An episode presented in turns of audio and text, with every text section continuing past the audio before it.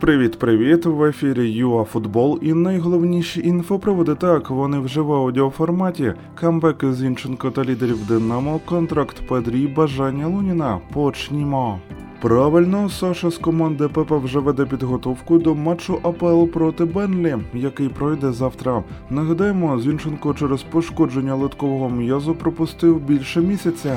Також зазначимо, що до тренувань повернувся Ілкай Гюндоган, а от Ферран Торес вибув на пару тижнів.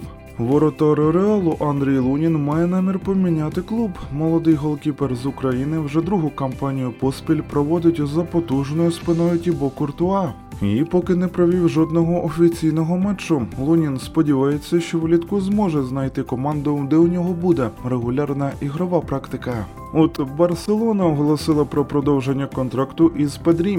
Новий трудовий договір хавбека із каталонським клубом розрахований на 5 років. Хм, нормально так, але відступні за юного таланта ще крутіше. Вони дорівнюють одному мільярду євро.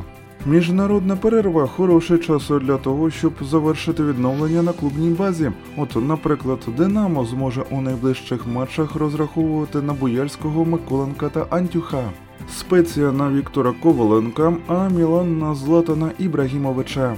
Результати поєдинків відбору на Мундіаль із зони Конмебол не хочете дізнатися? Лідери перемогли. Аргентина мінімально подолала Перу 1-0, Бразилія забила 4 голи Уругваю 4-1.